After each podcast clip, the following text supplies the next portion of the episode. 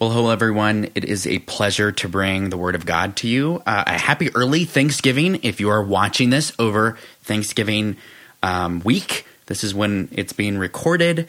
Uh, if not, happy post Thanksgiving whenever you're listening to this. I'm actually uh, sharing this lecture with you from El Paso, Texas, where I'm visiting my family. So I'm super excited to just spend some time um, with some family during Thanksgiving and the holidays. And I just um, hope that wherever you are um, this holiday season, that you're uh, able to share it with the people that you love, and that also it's a time to just glorify and thank God for what He's done in our lives and what He's doing, no matter what's going on in the world around us. We can just be grateful for who God is and what He can, continues to do uh, in and through us. Um, so as we get started here, we're going to be in Second Kings and Second Chron- Chronicles today uh, for this week's lesson. But I want to start with some questions. My first question is Do you ever feel like you're living on shaky ground? Uh, do you ever feel like the ground you're standing on is somewhat unstable or wobbly or maybe uncertain? I don't mean the literal ground that we walk on, um, although if you feel that the ground is shaky beneath you, the literal ground, you might want to check that out uh, ASAP. But I mean this figuratively. When you think about the future, when you think about the present times or the world around us, maybe when you think about your own life, the choices that you've made, um, your past, maybe the daily burdens and obstacles that you face. When you face life, do you ever feel a sense of uncertainty? Maybe some anxiety or, fe- or fear? Maybe a hint of insecurity or lostness? Maybe you feel like you're wandering. So the reality is life can make us feel that way uh, in many different circumstances. Um, it could be through tragedy, um, unexpected tragedy, or through the daily burdens of life. Maybe it's through the result of our own sin and our poor choices that oftentimes can make us feel like we're lost and wandering, like we don't have a solid foundation. Well, regardless of whatever makes us feel, whatever makes us feel that way, the Bible is clear that only one thing in life is for certain, and that is that God, who is perfect, holy, and just, has made an everlasting promise to us, a sinful people, to draw humanity unto himself. Now, he made what it's a biblical term, he made what's called a covenant. A covenant is a solemn agreement or promise. He has made a covenant, a promise through Abraham, excuse me, through Abraham, Isaac, and Jacob uh, to bring about blessing for the whole world. But he's also made what's called a new covenant, the new covenant, which is when God reached down into our sinful and broken world through his son Jesus Christ and offered us true security, true eternal life, and true rescue from sin and death through Christ's death on the cross and in his resurrection. See, we can trust God's unshakable hand because he does exactly what he says. He is our solid rock, our solid footing. He is our unshakable ground and all of that can only be found in Him alone. When we find our solid footing in Him, we discover a God who's perfect, who's holy, who's compassionate, who's merciful, who's full of grace. And that's what we're going to be studying in Second Kings and Second Chronicles. So if you want to get your Bibles out, here's a quick outline of what we're going to be reading through uh, today in this week's lesson. The first division, um, so I have two divisions here. Um, and this is the way that this lesson is really just broken up. The first division is going to be Second Kings chapter 6. We start in verse 8. Uh, that we're going to go all the way through uh, chapter 11. And that's paralleled with Second Chronicles chapters 21 through 23. And then we have a second division. That's Second Kings chapters 12 through 14 and that is paralleled with Second Chronicles chapters 24 and 25. So there's a lot of content in this week's lesson. Tons of content, lots of kings, lots of names to remember. I'm going to try to help summarize each section as best I can. Um, but it's just a helpful outline. And also, if you read this week's lesson, the second Kings verses and chapters were pretty heavy with names and specific details and content. I found Second Chronicles, which were just chronicles uh, of what took place here in Second Kings. It's an account of what happened. Those were just helpful summaries. Those were those chapters were a little shorter, and they provided a little bit more of a helpful summary, in my opinion. Um, so if you got confused with Second Kings, maybe read through Second Chronicles uh, chapters twenty one through twenty five. They help consolidate a little bit and help provide some helpful summaries. So that's our outline for today, and the big idea that we want to draw from is going to be this. This is what we're going to be going for in this week's lesson. And that big idea is that in this uncertain world, in this uncertain world, our covenant making God calls us to a firm foundation through the person and work of Jesus Christ. Let me say that one more time. In this uncertain world, our covenant making God calls us to a firm foundation through the person and work of Jesus Christ. That's our outline. That's our big idea for today. Let me pray for us and then we'll dive in to Scripture. Lord, um, I come before you um, today and just ask you to be with us as we read your word, to thank you for preserving your word. Lord, these words were written thousands of years ago, but they are just as pertinent and useful and important for us today. God, as we read through some of the violence and some of the confusing verses, would you help us see through to the point, the main point that you want us to draw from through these scriptures? Prepare our hearts, Lord, in what is a difficult passage and um, we thank you. We thank you, Lord, for this time. We just ask your spirit to open our eyes to what you have for us. So, in your son's great name that we pray. Amen. Amen. Awesome. All right, Division 1. We're starting in 2 Kings chapter 6. We're going to be reading verses 8 all the way through chapter 11, and that's paralleled with Second Chronicles chapters 21 through 23. And I'm titling it, and this um, first section here uh, is titled Preserving Power in Judgment. Preserving Power in judgment. So, as you read through, um, I think this week's lesson, as I mentioned, heavy in content, heavy in detail, lots of reading. Um, however, before we get into maybe the what was to me the most confusing part, which is when they start going through each of the kings and the southern and the northern kingdoms, let's remember where we've been.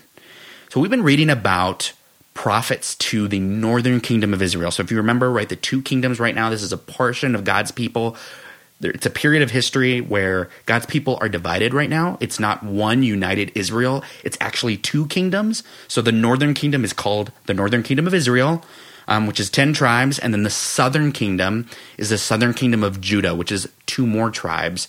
Uh, and that is how God's people right now are divided. So we're talking specific, we're going to be talking about both kingdoms, the north and the south today. Um, but specifically, uh, the northern kingdom of Israel is what we've been reading through um, the last few weeks. So, um, and particularly with these two specific prophets. So we have the prophet Elijah. Elijah is a prophet in Israel who's been really was trying to call Israel into repentance through some pretty stark words of conviction and judgment. Um, that was really Elijah's Elijah with a J. That was his ministry to Israel. And the goal of the judgment um, was not just to terrify the people of Israel, but also to call them to repentance, to call them to forsake the worthless idols, uh, the worthless pagan idols. So that was Elijah. Then we have Elisha with an SH, different guy. Um, he was closely associated with Elijah and certainly was Elijah's companion and helper, but Elisha with an SH um, really had this ministry of compassion. Um, you know, Elijah was um, with the J was the the prophet of judgment. Elisha with an sh was the prophet of mercy. The he had a ministry of compassion. Um, you know, specifically with last week, we saw how through Elijah, um, the Lord cares for everyday people who were suffering. Um, where how God steps in and helps people through miraculous ways, but also in the mundane and the everyday. Um, every detail matters to God, right? Every detail of our lives matters to God, and nothing no matter how big or small or mundane or ordinary, escapes God's care. Uh, so we see that demonstrated through Elisha, and that's where we're, where, where we're at here in verse 8 of 2 Kings chapter 6. So we start with Elisha, and then we also start with the familiar foes, the Arameans of Israel. They're a common threat to Israel, a common foe. The Arameans also, uh, I believe some translations have as the Syrians as well. Um, but my my Bible, the New International Version, has the Arameans uh, is the um, is what what my translation calls them. So the so the king of Aram is kind of ticked off at this moment. He's pretty angry because every time he finds that every time he tries to attack Israel, Israel anticipates his every move. And it's almost like someone knows every single strategy of the kingdom of Aram and prepares for it and is telling somebody in Israel to prep for it. Of course, we know that's exactly what's happening because Elisha, through the Lord, is being told exactly how Aram is trying to attack Israel. Then Israel is able to prepare, and then God is able to deliver Israel. So the king of Aram is angry. And when his uh, advisors tell the king of Aram that actually this is what's happening. Elisha is the one that's telling Israel how to prepare for our strategic uh, missions and our strategic invasions. The king of Aram tries to get Elisha and he tries to kill Elisha. But of course, we see God always stepping in and protecting his prophets, protecting his people. And God steps in through Elisha's servant to inform Elisha, uh, who was filled with fear, by the way, when he heard that the king of Aram was after him, informs Elisha um, to, to, prep, to prepare and, and to, to help protect Elisha from the king of Aram. And it's this incredible discourse that we read here in Second Kings where um, God actually has the has Elisha's servant um, open his eyes, and Elisha's able, and Elisha's servant is able to see where the king, uh, the king of Aram, and his um, troops are in trying to get Elisha. Um, and it's this incredible discourse how um, God actually blinds the troops, the king of Aram's troops, um, and leads them to Samaria, which is the capital of Israel. So here come the troops. God actually blinds the troops. The troops are led astray diverted away from Elisha and to Samaria, which is the capital of Israel, right into Israel's hands. It's this incredible, amazing moment. And also incredible at this moment. So God protects Elisha, cares for Elisha, protects Elisha, does not allow the king of Aram to get him. And you'd think in this moment, okay, so God blinds the soldiers.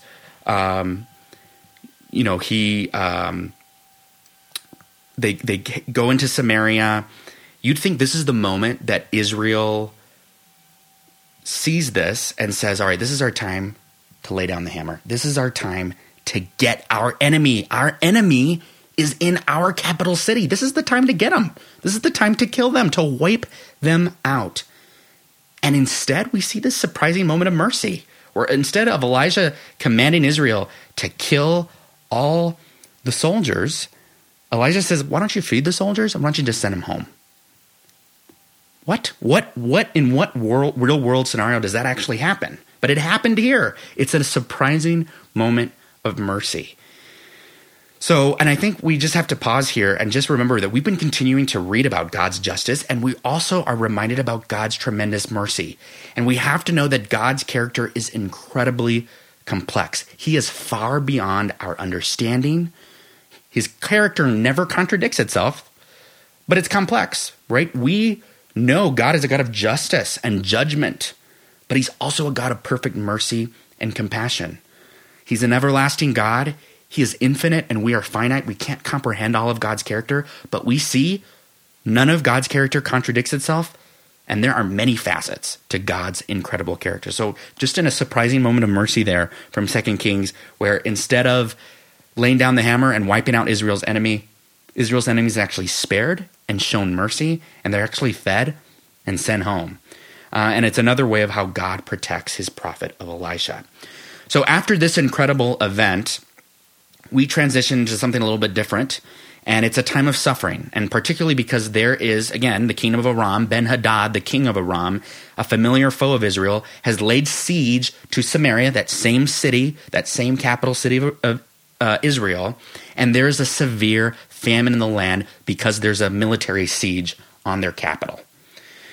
And there's, as you can imagine, a famine causes chaos in the kingdom. Um, people are starving, so much so that there's this grotesque story of a woman who admits to eating her own son in Israel because she was starving and so hungry. And King Joram is is the is um, the king of Israel at this moment, and he goes a little bit nuts at hearing this and you know experiences some sorrow. And of course in try, instead of taking responsibility he decides to take his anger out on elijah. And once again elijah is faced with this situation where someone is trying to get him. So in, in the first few verses we saw the king of aram who's trying to kill him. Now we have king joram of israel his own king who's taken his anger and frustration out on elisha. But once again god gives the heads up to elijah that that king joram is after him and Elijah preps King Joram and says, Hey, hey, don't kill me. The reality is the famine's going to end tomorrow. The famine is actually going to end tomorrow, which, by the way, is another example of how God continues to care for Israel, even though they're rebellious and, and, and wandering. God continues to care for his own people. So, quick side note. But, anyways, Elijah tells Joram, Hey, the, the famine's going to end tomorrow. And not only does the famine end, but the siege ends and the Arameans actually flee. And how does that happen? It's this amazing uh, circumstance in 2 Kings chapter 7 um, where um, you know the the Arameans are camped outside of Samaria. You know they're Israel. They've created this siege around Samaria, and then God causes the Arameans to actually hear like an opposing army. Um, so um, God creates this noise where it sounds like an impending army is coming to attack the Arameans, and the Arameans are like, "Oh my gosh, Israel must have partnered with like Egypt or something, and they're coming to get us." And so the Arameans flee of course, God engineered that. There were no Egyptians, there was no um, opposing army coming. God actually engineered that moment to get the Ar- Arameans to flee. And in that moment, the Arameans leave their tents, they leave their food, they leave their treasure behind. And a few lepers from Samaria actually encounter this, from Israel, encounter these goods. And and they're like, oh my gosh, look, we've got food, we've got treasure, we've got all these things that the Arameans left. But then the lepers are like, you know what? We need to spread the good news. We need to tell others in Israel that we've got some food, that we've got some treasure that the Arameans Arameans left. So with that, um, it's a, it's an incredible story from Second Kings seven. God engineers it. God once again engineers this miraculous um, moment where He steps in once again and saves the people of Israel, and the people just flood what the Arameans leave behind, and they get their food, they get their treasure, all that good stuff. So, anyways, it's this incredible story of God's deliverance from Second Kings chapter 7. And again, in Second Kings chapter 8, we continue to see God's ministry of mercy through Elisha, through the Shunammite woman whom we met last week. And the Shunammite woman um, has her land restored by the prophet Elisha. And it's just a quick note here. I'm not going to go into too much de- detail from 2 Kings chapter 8, but it's just, again, another demonstration that our God is a, is a God of compassion. He's a God of mercy. He's a God who cares for the big and, pro- and small problems. He cares so much that he's going to save his people on a grand scale from opposing armies. But he's also small enough to care for the everyday needs of, our, of, of his people. And all of that, once again, has been demonstrated through Elisha's ministry. So after that, after 2 Kings chapter 8, the next couple of chapters is where things get a little confusing. We're introduced to a succession of kings in both Israel and Judah. So once again, we're talking about the divided kingdom, the northern kingdom of Israel, and the southern kingdom of Judah. So we're going to be flipping from kingdom to kingdom here, and we're just going to be going through each king um, one at a time. And I'm going to, again, as I mentioned, I'm going to provide some spark notes, some helpful summaries real quick as we get into each king. And hopefully that'll be somewhat helpful uh, as there's tons of names, names that sound uh, alike. So bear with me here, but we'll try to summarize each king and the time period that they uh, ruled over in this next section. So let's start first of all with a king that's not even in Israel or Judah, but it's an it's an opposing king, and that's Ben Hadad and Hazael, um, where we read in Second Kings chapter 8, verses 7 through 15. So, for reference, Ben Hadad, king of Aram, Israel's foe, he becomes ill.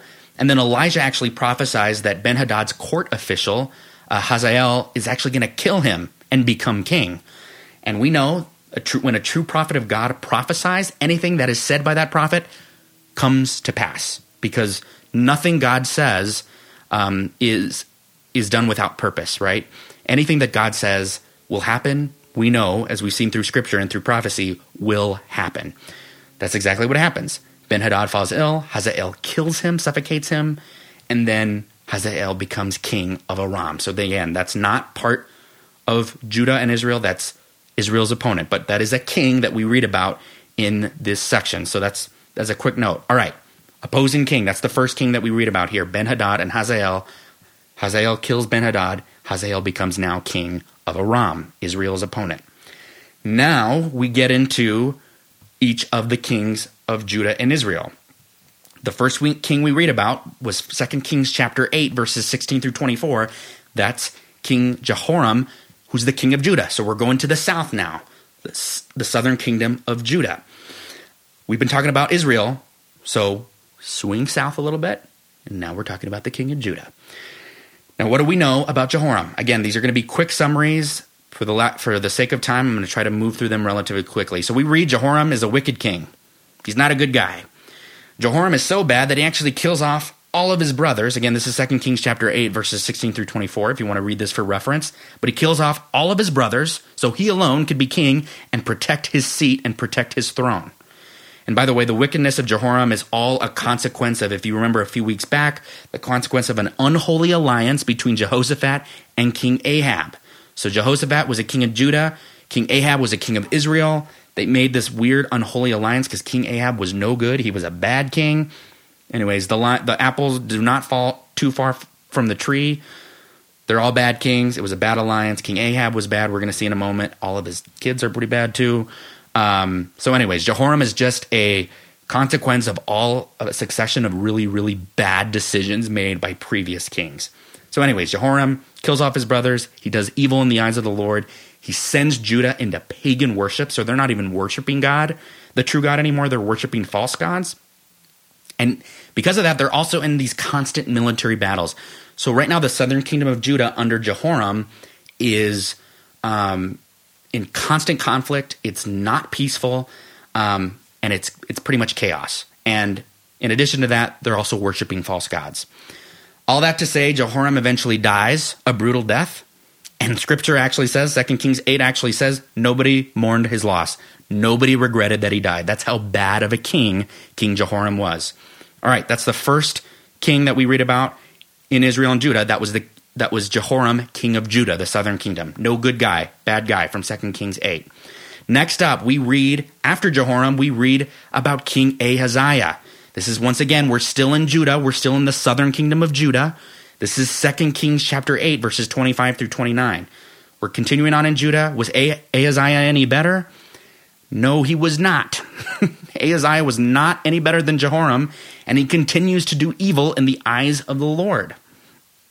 And um, this, by the way, was not to be confused. A few weeks ago, we read about another King Ahaziah of Israel, which is the northern kingdom. That's a totally different person, totally different king. King Ahaziah, this is a new king. This is the king of Judah, southern kingdom.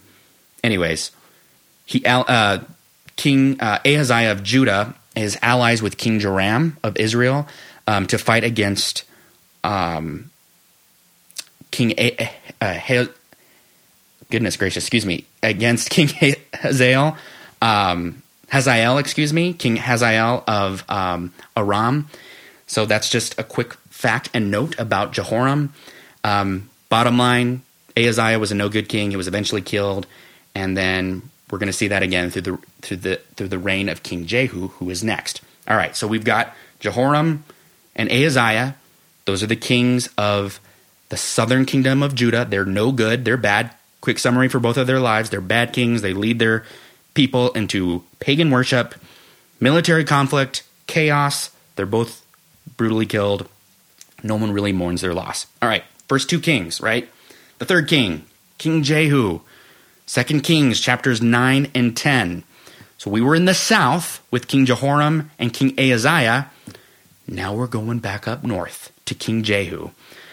So King Jehu is from Israel. He's a king of Israel. So this we're going back up north to the northern kingdom of Israel. And we see in the opening verses of chapter 9 of 2 Kings that Elijah is the one that anoints Jehu as king of Israel. Uh, and after that, uh, Jehu actually goes to the very land of Naboth's vineyard. If you remember that story from a few weeks ago, Naboth was a good citizen of Israel who King Ahab and, and Queen and Jezebel steal his land and end up killing him for it. They were bad. They were bad people. They were bad kings. Uh, they were bad uh, royalty. Um, so, anyways, Jehu goes to this land and actually kills King Joram of Israel on this field and then he goes after King Ahaziah to kill him. So in this portion of scripture, King Jehu is actually an instrument of judgment and justice. So God uses King Jehu to wipe out King Joram, who was an evil king in Israel, and also to wipe out King Ahaziah, who was also an evil king of Judah. God uses Jehu as an instrument. And then Jehu goes on this killing rampage, basically. And and this killing rampage is also a fulfillment of prophecy because God saw King Ahab and Jezebel as really evil and deceitful people, and he promised to wipe out their family because of their wicked ways. And that prophecy is fulfilled through Jehu. So Jehu not only kills King Joram, brings him to justice, not only does he kill King Ahaziah, but he also goes after the evil Jezebel. And if you remember anything about Jezebel, Jezebel was no good. She was bad, she was brutal. There's finally vengeance and justice here for all the blood that they shed. Their family is total, totally wiped out. So God is bringing about justice and judgment on this family through King Jehu. So remember, Elisha is anointing Jehu as king. At the same time, he gets a directive, and Jehu just goes after these kings and wipes them out. And in addition to that, King Jehu actually even goes so far as to kill the pagan prophets of Baal. Baal was the false god that, that they were worshiping. Um, Jehu kills them too in kind of this deceitful way.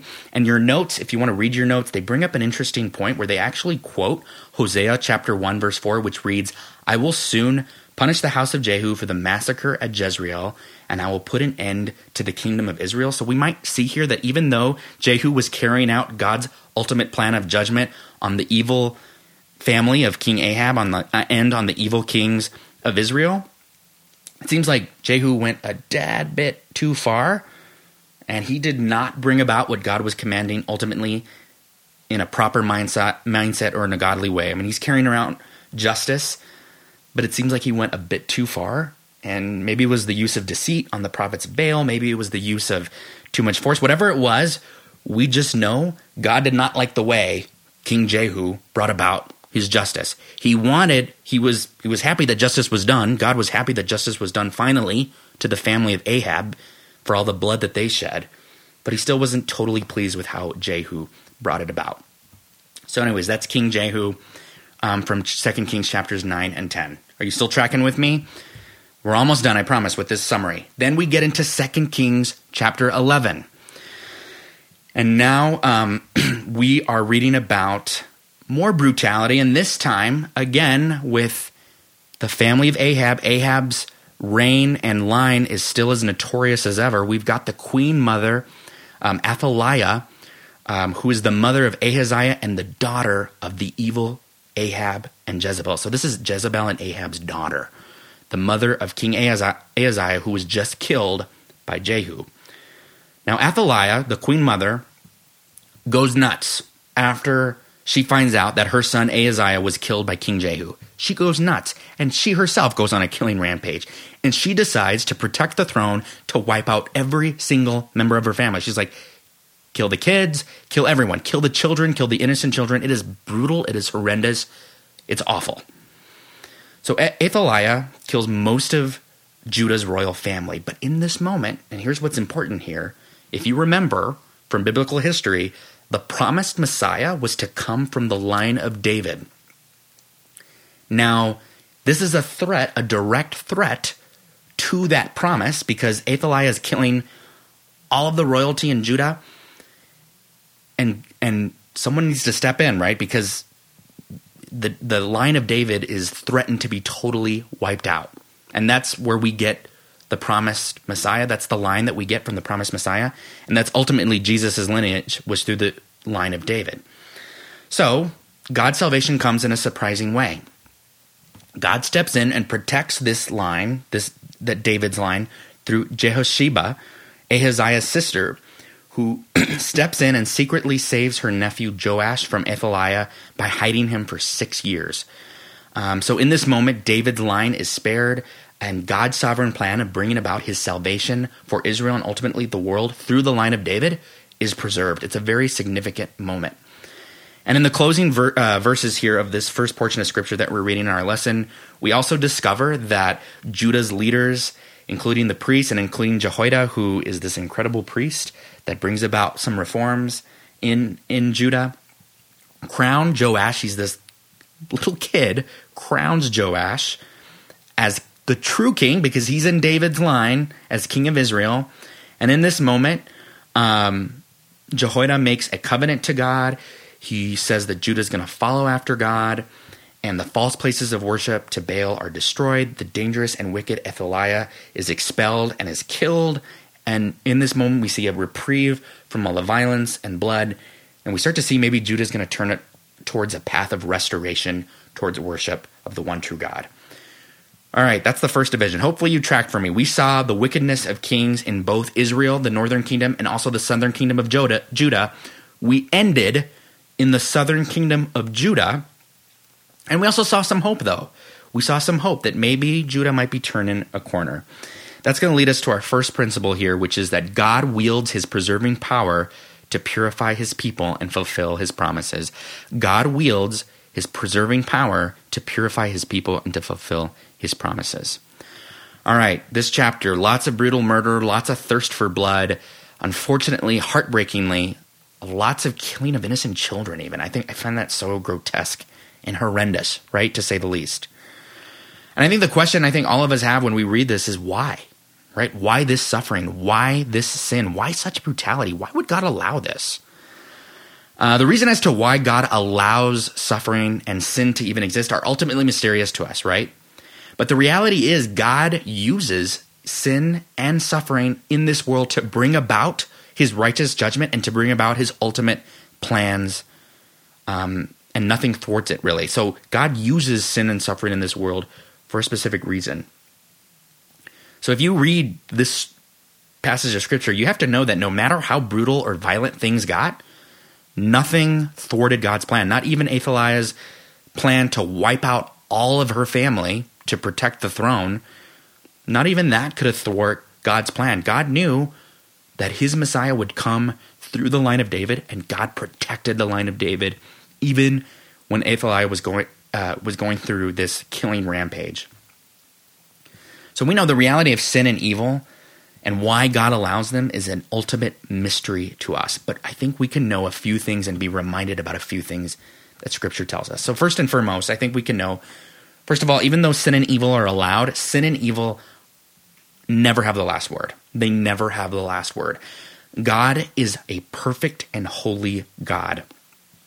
Now, this brings about some fear and trembling, and it should in all of us that God is so perfect and holy that he brings about righteous judgment. But it also should give us a confidence that evil will one day have its day in court, that God will one day judge the wicked righteously and perfectly. Right? Think of Ahab and Jezebel, rulers of Israel that carried out so much bloodshed on innocent citizens of Israel and, and slaughtered so many of God's prophets.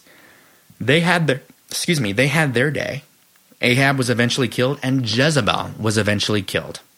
Right? God used Jehu to bring about judgment on Ahab's family for all of their wickedness and evil. And their evil was at times almost unbearable to read, but they had their day and God never allows wickedness to go unpunished. And whether, and sometimes we think, well, sometimes the wicked never get punished, right? They live this life and, and they just, no, they either don't get caught or people don't care and they're never brought to justice. But we have to know and we have to have confidence that whether it's in this life or if it's in the next life, sin will be judged and God's perfect holiness and judgment will have the last word. So we have to remember even though sin and evil are allowed they never have the last word. God ultimately judges sin and evil. Secondly, I think we have to know that no matter the suffering or evil that occur in this life, God's purposes and plans remain. Um, so maybe you think about the the evil in the world going around us, or maybe maybe it's personal evil that you're struggling with. Maybe someone's done evil to you. Maybe you've been mistreated. Someone has sinned against you, and you get bewildered. at just evil in general, you get confused. Why has that been, why was that done to me? Why is there evil in the world? Maybe the poor choices that you made in life have your life spiraling out of control and causing suffering on you and the people around you. Look, the reality is sin exists and sin has real consequences. But this but there is a word of hope. No amount of sin or evil can stop God's purposes and plans. No amount of evil or sin can stop God's purposes and plans. Suffering and sin, and not even your poor choices, and not even your own sin, can ultimately stop God's grand plan to redeem and restore. See, the fact of the matter is, the Lord's ultimate plan for you is for you to be redeemed. It's for you to be restored. It's for you to be made new through Jesus Christ. And nothing on this side of heaven can stop that. Our call is to come to Jesus. Our call there is to be made new through Jesus. So let's remember this. When we get confused as to why God allows um, sin and sinful people to wreak havoc, can we remember that there's this is there's also a miracle here too that God allows any of us to remain on this earth? I mean, the Bible is clear, especially Romans 1. All of us have fallen short, right? All of us have sinned. None of us ha- have an innate desire to follow God. Actually, our innate desire is to walk away from Him and to follow after things, um, our own passions, our own desires. That's our reality. So the fact that God doesn't wipe this world away in the midst of tremendous evil is also a mystery, a pleasant mystery, I might add. I'm glad that He hasn't wiped all of us off the face of the earth yet. But even that is a grace and a mercy. And better yet, He doesn't just not wipe us off the face of the earth. He actually calls us sinful, rebellious people who have no interest in the ways of God. He calls us to know Him through repentance and trust in His Son, Jesus. That is a mysterious mercy. So we have the mystery of the reality of sin and suffering and why God allows both to happen, but we also have this mystery of grace and this mystery of mercy. God is, again, a complex God. His character is complex. They never contradict one another.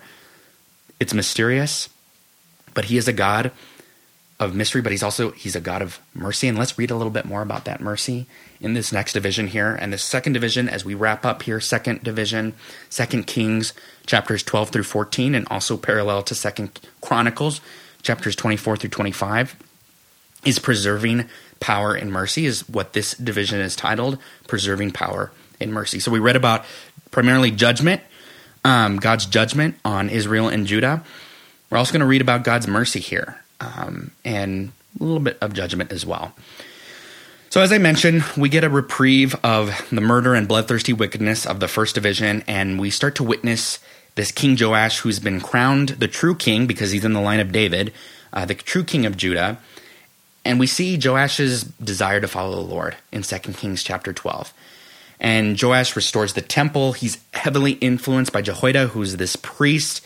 Um, he is um, this incredible man who really does desire to follow the Lord. And as I'm, if you remember in the last section, right, he's the one that does the covenant. He's the one that really brings back this reminder to say, hey, remember God's covenant to us continues through David's line. We got to remember that. Let's get back to following the Lord and worshiping the one true God. Jehoiada is just a great guy. He's a great guy and he's a great priest. And he actually lives until the amazing old age of 130. But shortly after Jehoiada's death, so we have that brief, brief reprieve, right? We see some goodness. We see some good things happening in Judah. Joash immediately begins to drift away. So Joash who was heavily influenced and mentored by this priest Jehoiada. He leads, he once again falls into idol worship. So much so that Joash even kills Jehoiada's son, Zechariah, for calling him out on his wickedness. I mean, that's how far Joash falls. And was with as with many of these wicked leaders, Joash again suffers a brutal death. I mean, he started so strong, but he ends his life um, in this brutal way. His own court officials actually turn against him because they killed Jehoiada's son, Zechariah, and they end up murdering him in his own bed. And his burial was an undig- undignified one. He wasn't even buried in the tombs of the kings. He was buried apart from that. So it's an even un- it's even an undignified burial. I think something uh, in your notes I think cover this a little bit, but Joash's devotion to the Lord it seems like was surface level, because in reality, a true heart for God is a heart that's been transformed and humbled. And Joash's heart was not humbled, it wasn't transformed. See, Joash's path started on the right tra- trajectory, but surface reforms and outward worship and obedience don't really change what's inside. In order for one to truly follow God, their heart has to be supernaturally changed. That's the reality.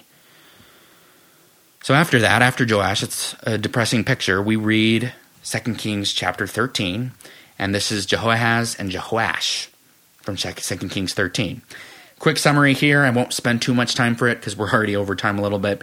But both of these kings, basically, this is so that was um, we were in Judah, right, with with King Joash. We get back to Israel, so we were in Judah, the, the southern kingdom. We're going to go back to the north in in Israel, These two kings here, um, King um, Jehoahaz and Jehoash, um, do evil in the sight of the Lord. But again, God continues to demonstrate his wickedness and compassion. Even when the wicked Jehoahaz, the king of Israel, calls out to the Lord to, to deliver Israel from their foes, uh, the, uh, uh, the kingdom of Aram, God listens and God delivers. So even though there's wickedness, God is still stepping in and God is still saving Israel, even in the, midst of their wickedness. So um, Jehoahaz and Jehoash, two wicked kings, 2 Kings 13.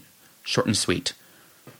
So we see here that despite Israel's continual rebellion, God continues to step in and provide a way uh, of rescue. Uh, as this sec- section concludes, we're introduced to Amaziah, king of Judah, Jeroboam II, king of Israel. I think it's also important to note in this division that we also see the end of the prophet Elisha's life. That's from 2 Kings 13, verses 14 through 20. And your notes do a great job of just summarizing what we saw. And we've talked about Elisha um, throughout this lecture, but, you know, Elisha had a life well lived.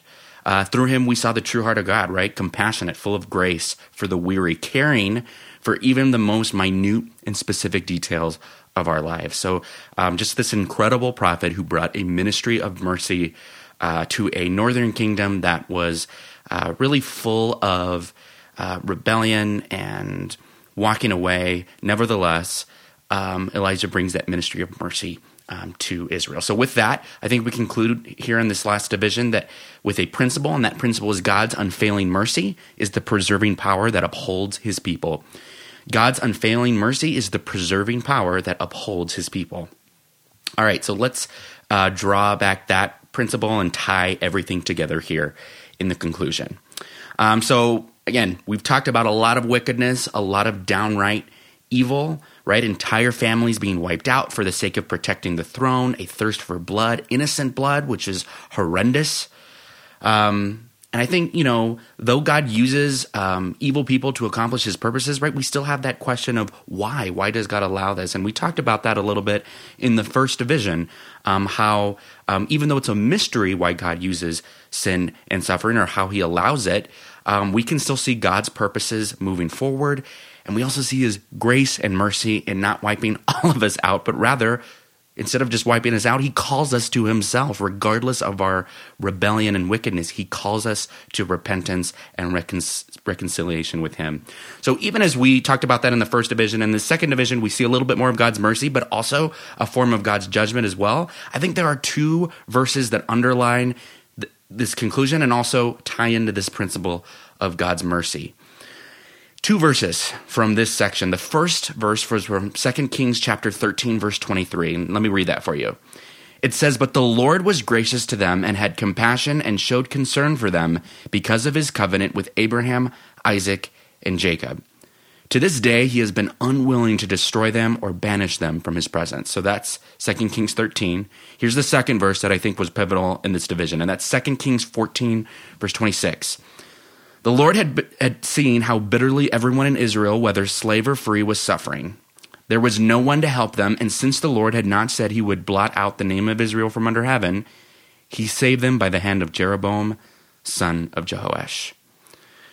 Okay, so why do I say that these are the most significant verses? Well, let's provide some context, maybe some biblical history as well, um, and and maybe get into maybe why we saw some of the wickedness that we saw in this chapter and then tie that into God's mercy. So, of course, those two ver- verses illustrate God's mercy, but let's take a couple steps back and let's provide some context here.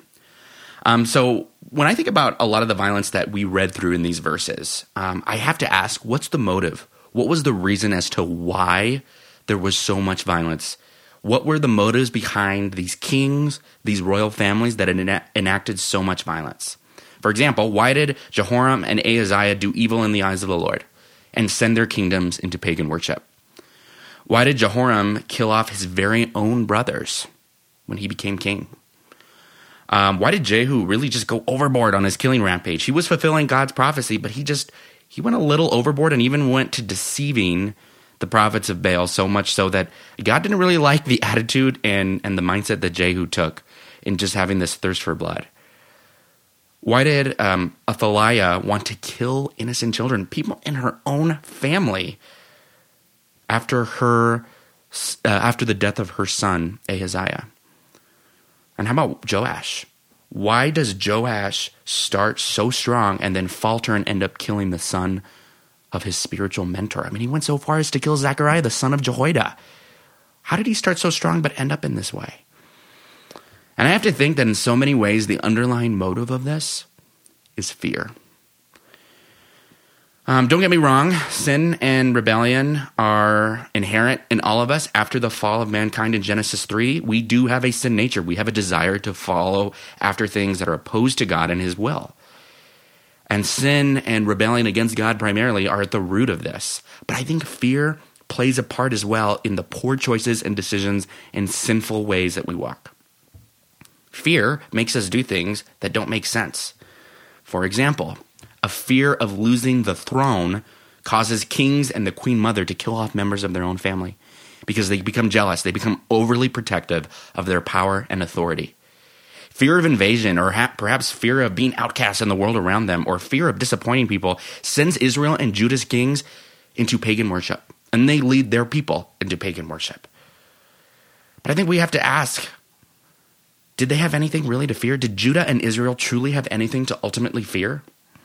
Read over those two verses I just mentioned, right? About God not wanting to wipe out a very rebellious and very sinful Israel. I think if we look at the way Israel has acted the last few weeks, we would say they don't deserve to be a kingdom anymore. They deserve to be absorbed. They absor- uh, uh, deserve to be taken over. They deserve to be invaded. But yet, time and time again, we see God stepping in and not allowing that to happen, and even stepping in and saying, I actually, my promises remain with you. So we have to ask does, did Israel and Judah really have anything to fear? Without the context of Genesis, right, or the New Testament, we would say no. They don't deserve to be protected by God. They do not deserve a covenant with God, a solemn promise with God. But w- with the context of Genesis and the New Testament, we know God's people were still under a covenant that God made with Abraham, Isaac, and Jacob. And that covenant was to preserve, was a promise to preserve them and to bring out bring about the salvation for them and ultimately for the whole world through the Messiah, which of course we know is Jesus Christ. Now imagine if the people of Israel and Judah, if their royal families, if their kings remembered and truly believed that. That the God of the universe, no matter what was happening in the world around them, was going to preserve them would protect them, would preserve their people, and would bring about the greatest blessing this world would ever know, which was salvation for mankind. His covenant remained on them no matter what they did, actually. Can you imagine if they truly absorbed that? Can you imagine if all the kings sat under that and absorbed that and believed that? What, what fear would be left? What power would have would fear have over them if they believed and remembered that? Why would they worry about keeping their own positions of power and authority? God's covenant would see them through no matter who was in power. And why would they worry about blending into the culture around them or being invaded by surrounding powers when God promised to preserve and protect them? When fears are consoled by God's ironclad covenant that He's made with His people, there's no reason to fear but rather all the reason to find confidence and peace in what God has promised. And as we've seen in this study, as we've seen even in this week, whatever God promises, whatever God says, it will come to pass. It will be what it will be when God says it. So we have to ask ourselves what are we afraid of? What makes us afraid? If you remember back to my introduction when I talked about, you know, living on shaky ground, on unstable ground, what do we what are we afraid of? What makes, what gives us that feeling of uneasiness, insecurity, shakiness? So, for example, if we're afraid of losing power or prestige, we're going to do anything we can to hold on to that power, even if it means doing something unethical. We saw that in the Kings uh, this past week. If we fear people's opinions of us, we're going to work hard to people please and try to control their opinions of us. If we fear being out of control, we're going to do our best to remain in control, which means manipulating people, trying to manipulate and control our circumstances, anything to give us the life that we're striving for. And if we fear for our financial security or our wealth, we're going to do all that we can to cling on to our finances. Our treasure at that, at that point won't be in heaven, but our treasure is going to be of this world. And we're going to be controlled and dominated by money. If we fear not being satisfied or emptiness or missing out, we're going to try to pursue anything and everything that gives us pleasure and makes us feel content. If we fear singleness, or a, if a life of singleness is something that occupies our mind and our fears, we're going to do anything we can to be in a relationship, even if that means compromising our values and stepping into a relationship that is outside of God's will. Fear makes us do crazy things. And by the way, I was listening to a podcast this past week that helped inform a lot of these um, thoughts. So if you if any of these sound a little bit familiar, chances are we're listening to the same podcast. I have to give that caveat real quick. But fear, fear makes us do irrational things. It made Israel and Judah do irrational things. But I think we have to ask that question again: Do we have anything to truly fear? Do we have anything to fear? The reality is, God has made a covenant with us as well, but this is a new covenant. And in many ways, it's much more realized in that covenant that was promised to Abraham, Isaac, and Jacob, because this covenant has already been fulfilled through the life and death of Jesus Christ. The sign of this covenant is the precious blood of Christ that has been poured out for us on the cross. And it was solidified and ratified in his resurrection at the empty tomb. This new covenant makes us sons and daughters of the Most High God it washes away our sins, completely washes them away, past, present, and future. It gives us a new identity, His identity, to walk confidently in Him. And this new covenant gives us security. It gives us true security, true solid ground to walk on. That we're never going to be snatched from His hands in this life. And in the next, we're going to pass from death to life, from this world into the everlasting arms of Christ. That's what he promises us in this new covenant.